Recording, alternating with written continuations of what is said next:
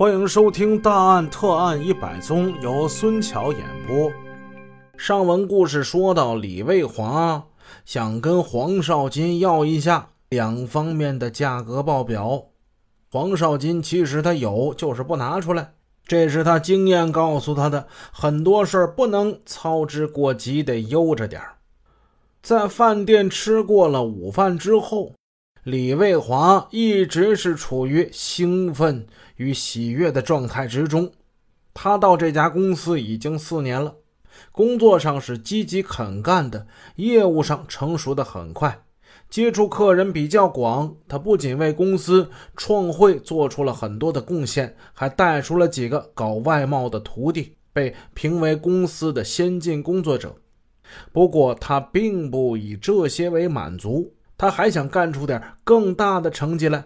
他相信黄少金的鱼龙船这笔生意的到来，将给他提供一鸣惊人的机会，不仅可以为公司创汇创收，自己呢也能够名利双收。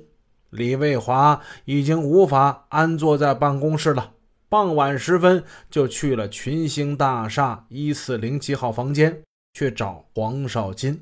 他想去摸摸底，黄少金也都看出来了这李卫华呀急不可待的心情，觉得这是一个好兆头。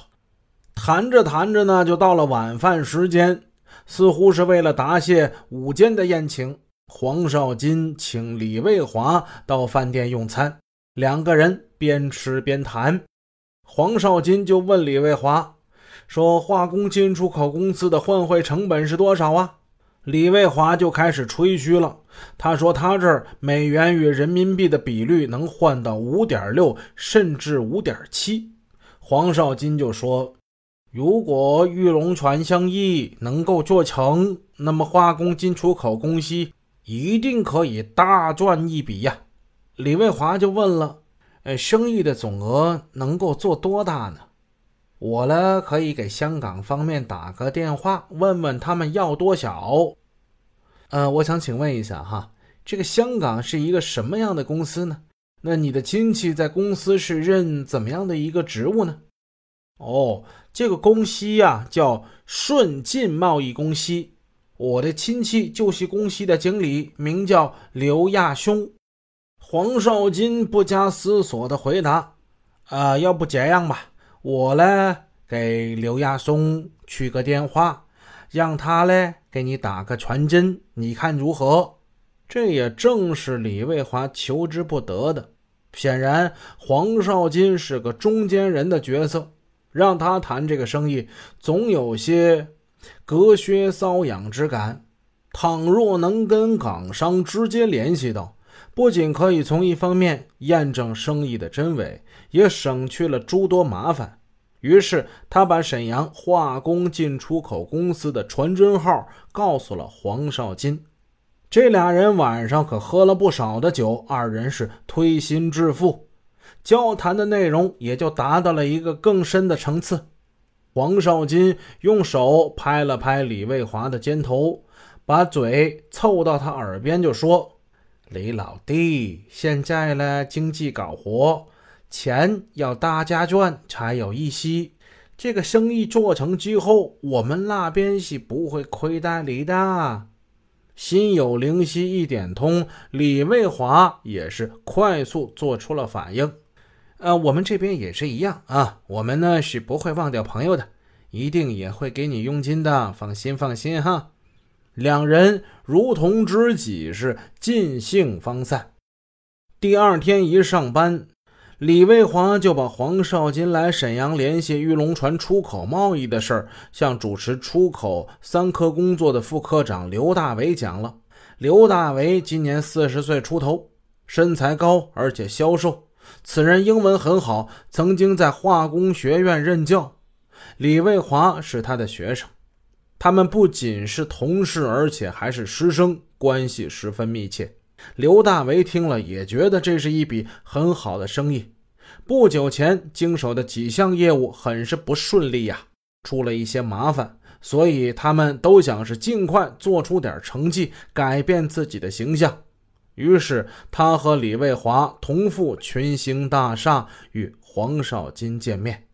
黄少金把玉龙船出口的生意又原原本本地讲了一遍，并递上了一张价格表，并说这批货的港商呢是我的亲戚，所以你们不用担心。供货的玉雕集团公司那方面我不太熟，但我知道他们是肯定有货的。稍停之后，他又问道，关于生意贵公司有没有定下来呢？刘大为说了，那我们呢要向领导汇报啊，研究一下，不过现在就可以答复你，这个生意呢我们是可以做的，很快就能给你一个准信儿。他还答应事成之后会给黄少金佣金。下午李卫华从公司给黄少金打电话说，我们今天呢已经收到香港一个传真了，这样啊，你别出去，我现在马上去你那里一趟。功夫不大，李卫华匆匆就赶了过来，交给黄少金一份香港发来的传真，上面写着，沈阳化工进出口公司李卫华先生，请你转黄少金先生，新加坡客人需要中国南玉龙船（括弧2米以下）以及其他中国玉器工艺品，贵公司可否供应，请附示。如有货源，敬请到广州洽谈，劳烦之处容后面谢。李，香港顺进贸易公司刘亚松，1991年8月11日于香港。传真的左上角印有这家公司的地址，香港北海英皇道430号，新都城大厦519室，电话号码为5650509，传真正文是手书，这文字写的是苍老古拙。李卫华猜想这可能是刘亚松亲笔写的吧。李卫华对黄少金说，他已经给刘亚松回了一封传真了，并与他通了电话。刘亚松说他需要总价值$60万的货物。李卫华被这个巨大的数额给震惊了，他当即肯定了合作的意向，并说过几天就去广州面谈。黄少金看了传真，听李卫华这样一说，欣慰地笑了。黄少金从对方那性急的脸上已经预感到这个生意已经是不成问题了。本集已播讲完毕，故事好听，但也要注意休息哦。